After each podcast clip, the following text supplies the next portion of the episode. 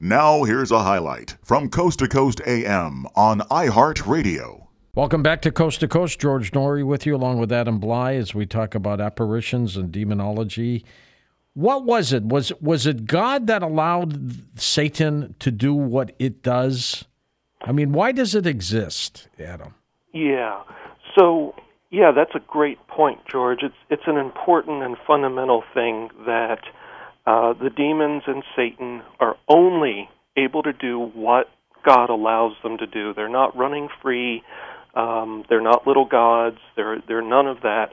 They're just a creature, just like everything else God created. And uh, the the answer to why they're allowed to do what they do, which is tempt us, that's their ordinary activity. Um, the reason is it's for our spiritual benefit. So think about it, George. If you never had any challenges in life, if you never had any difficulties to overcome, we would essentially be lazy and immature and just laying back and having somebody feed us grapes, and, and there'd be nothing um, to kind of struggle against in life and to become stronger. And it's through our mistakes that we gain wisdom. And so, uh, in a sense, for our spiritual maturing, for us to become stronger spiritually, we need the resistance of temptation and the activity of the demon. God's not going to tempt us to do evil. He allows these fallen creatures, who also have free will, uh, to do that work. And so, yeah, in the end, it's for our benefit, even though, you know, yeah, it, it's not a pleasant thing, as I'm sure you heard from Father Rossetti, um, because those are the extraordinary activities, the rare and very rare, uh, extraordinary stuff. So, yeah, he, he's he's serving in spite of himself. Is it a test on us? That's one way to look at it. Sure, every temptation is a test. So every time you're tempted to cheat on your exam or to have an affair or to steal something, whatever it might be, sure, in a sense that's a test. Um, and we either resist or, or we fall to that. Uh, but the central Christian idea is that you pick yourself up, dust yourself off, repent, say you're sorry, and then keep going without, you know, kind of giving up on yourself. Adam, I think pure evil is on the increase. In uh, you know, you see it in news reports, but I, I just have a feeling that strange things are happening. What do you feel about that? And if I'm right, why is that happening? Well, the only data that I really have, George, is from the world that that, I kind of live in, and and I, you know I consult with priests all over the country and to some extent all over the world about cases every week. And I can tell you that through the grapevine, I, I can say very consistently, everybody is seeing a, a dramatic increase in cases. Yes, I know it. The, I know it. Yeah, over the last couple years in particular, um, but certainly over the last five years. Now, you have to be careful because when people are under stress, they're more likely to kind of have, you know, their their personal problems maybe emerge a little bit maybe some struggling with mental illness mm-hmm. or despair. Mm-hmm. So you got to be careful with that. But what I'm talking about is is the cases where you know the priest has started working on it and it's a legit real case. And so yes, I would say something something does seem to be a little different about the time we're living in. Do demons have the opportunity to pick their moment? Let's say somebody's guards are down, right? And they say, now, now's our chance to hit this person. Do they look for things like that? They do. Um, they, but remember, they they need permission to do what they do from God. So, yes, they want to strike us when we're at our weakest moment. How they strike us is usually through temptation, um, but the uglier stuff, uh, that's, gosh, George, it it seems to be that some people are really of interest to them. And those people, when they dabble in black magic or ghost hunting or divination, uh, these violations of the first commandment, those people they pounce on figuratively, uh, but other people they don't, and we don't necessarily know why. So sometimes during the exorcisms, they'll say, We knew this person had a vocation to the priesthood, or this person had a vocation to the religious life, and we wanted to stop that from happening. And so we worked very hard to distract them and to get them involved in our world. And so sometimes they'll tell us why this this person was picked by them to, you know, as a high value target, so to speak. But you know, there's other times where we don't know why they did. But the the rules are there from God to keep us safe. They're not there to like make our lives miserable. They're actually there to keep us safe, and and part of it is to keep us safe from you know these creatures. And these creatures, and they they they fascinate me at how they select who they possess or who they go after. Is it the weak? No, it's it's not the weak. Um, if it was the weak, they would just be going after people that are, you know, perhaps mentally troubled or had a, a brain problem, uh, where their will was compromised. They, those those don't seem to be the people they're after. Um, they seem to be after the people that God has given graces to do more spiritually in their life, and then also the people that are spiritually very strong. So if you think of Padre Pio, you know, everybody's heard that name.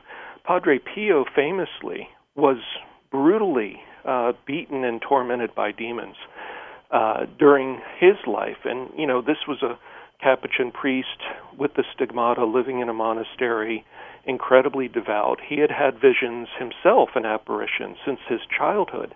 And yet, God allowed the demons to attack him viciously. Now, they never possessed him, but you know, other people witnessed the results of physical beatings that he took from them, the Curé of Ars. Um, John Saint John Vianney, you know, he famously had the devil appear many times and complained to him, set his bed on fire, various other attacks. So it's it's often the strong that they go after to try to dissuade them, uh, or those that God wants to really use in this life. In the movie The Exorcist, which came out in 1973, hard to believe it's 48 years already. Yeah. But it was based on William Blatty's book of the little Baltimore boy, a real case that happened in St. Louis, where I am right now. And uh, but it was portrayed by Linda Blair. She played the part of Regan MacNeil. Yeah. Generally speaking, Adam, who gets possessed more by demons, a male or a female? Well, we see more female cases. You do. That's unusual for me. Well, I, I would say probably mm, two out of three are female, maybe a little more. Um, I think some cases of the men, you know, we tend to be a little more stubborn. Um, and so I think some men just deal with it and don't want to ask for help, just like sometimes we don't want to go to the doctor or the hospital for medical problems. So that might play a part, but yeah, it does seem to be more women than men. Any reason why? Don't know. Um, I don't have a real theory on that yet. Have you found, like you said, you go to a weekly exorcism? Do you go all over the country? Uh, it depends on the week. So we do multiple exorcisms every week. Um, you know, we had a number of successful ones on Friday, right before the weekend. Um, I help in other dioceses sometimes, so kind of more regionally, I might go there. Uh, but I consult on cases all over the country. So I might get a call from a priest saying, "Hey, we're in the middle of this. This is going on. Any any ideas or advice? That kind of thing." Is there a common denominator between people who have been possessed by a demon? Is there something that pops up that you say, if you know, if ten people have been possessed, nine of them have this trait? Yeah, I would say a history of black magic in their own lives or in their family's life. Or how about Ouija board playing? That can be there for sure. Uh, the worst case I've ever seen uh, was largely from a Ouija board, but you know, not just dabbling once with a Parker Brothers toy, but you know, many years of serious use. Serious use, okay. Yeah. That's yeah. interesting. So you do see that common denominator. Oh, for sure. You know, like I mentioned, it, it, it's about First Commandment violations, and the First Commandment is put God first and don't put any other spirits before God. And so when you turn to other spirits for comfort, information, or power, you're breaking the first commandment. You're breaking your friendship with God and you're starting a friendship with another spirit. And the spirit that's going to step in and encourage that, you know, mortal sin, well, it's not going to be a saint and it's not going to be a holy angel. So you got the bad guys left. Did you ever see a case, Adam, where the exorcist or the priest who's conducting the exorcism was unable to get rid of the demon? And then what happens? Well, and and this is where you have to separate Hollywood from from the way it really works. So right, right. You know, Hollywood makes it about uh, dramatic five minutes in the movie between the priest and the demon, but real exorcism it's a pastoral process that that's over usually months or years, and it's not just one demon that's cast out of a person. So by the time they ask for help, there's generally, you know, dozens uh, or more could be hundreds in the person, and each Jeez. week a number are cast out. So, in so, in theory, then, if you think you have cleansed the person, they could come back again the following week and still be possessed. Oh, for sure. Like like I said, it's like an onion. You're peeling an onion. So there's a number of layers that are that God chooses to cast out each week.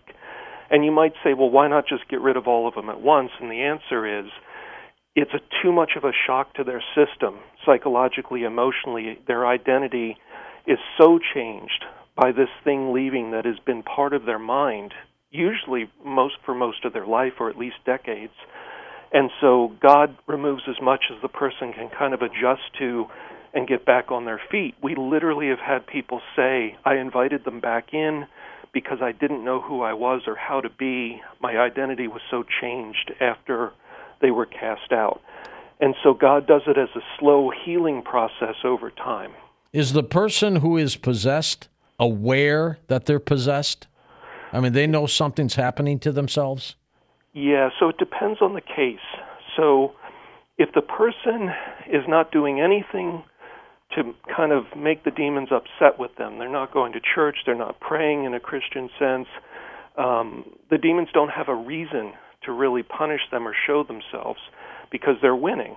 And if the person is promoting something the demons want, like promoting black magic or witchcraft, um, then they're happy with them and they have no reason to torment them or show themselves because the person's serving them. It's usually when the person, you know, for the first time in years, we we've had people say, "Well, I didn't go to mass for 20 years, and I went with my family on Easter because they really wanted me to go. And that's the moment that they're dramatically attacked and you know scratched and bleeding in front of everybody by something invisible. And then they say, "Oh, I have a problem," but they may not have known. So there's that kind of person who they're laying low. And then there's another type of case where they're very aware that they're possessed they know something is wrong. They have blank periods of time. Mm-hmm. Um, you know, there's other manifestations that other people report. You know, that scare them. Supernatural strength, strange voices coming out of them, speaking languages that they don't know. Um, you is, know, a bunch of things that. Is it 24 7 or does it come and go? It comes and goes. So. So they could be normal one day, and then the next day they're screwed up and evil.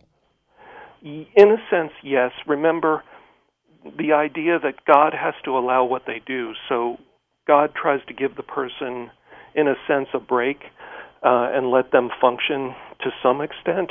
Um, while they're particularly once they're they're getting help on an ongoing basis, you know, through prayer, but even before they ask for help, yeah, like you know, some are holding down jobs, some have families.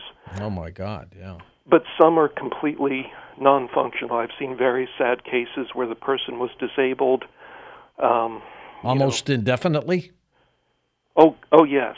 I mean, unless the Jeez. person's freed of this, it, it just wears them down and then they pass away. When the exorcism is successful, what's the trait that you see most of the time to know that this is complete? Well, there's a few things. Uh, one, when the last one is gone and the case is over, um, there's a, there's an overwhelming, bursting, jubilant uh, joy in the person, uh, and uh, and they have a certainty that it's over. They feel at peace inside for the first time. Is there a glow about them? There's there's a glow about them. The other thing, George, that I would say in nine times out of ten, uh, they report seeing Mary, the Mother of God, enter the room, approach them, and usually she simply says two words, "It's over," um, and nothing more. And even people that aren't Christian, uh, they're not baptized, they don't know the Christian world. Uh, they will say, This beautiful woman came in the room. I don't know who she was, but she told me it's over. Who was that? Uh, so, about nine times out of ten, Jesus sends his mother to end the case. Um, I can't tell you exactly why that is, except he loves his mother and, and she's a mediator of graces uh, in many ways in the world. Of course, Jesus is the source of, of all graces, but she mediates them. So when we hear the person describing Mary, that's a clue that it's probably over. But, George, you have to be careful. And so you keep praying for a number of sessions after that to be sure nothing is still hiding in there. Listen to more Coast to Coast AM every weeknight at 1 a.m. Eastern and go to coasttocoastam.com for more.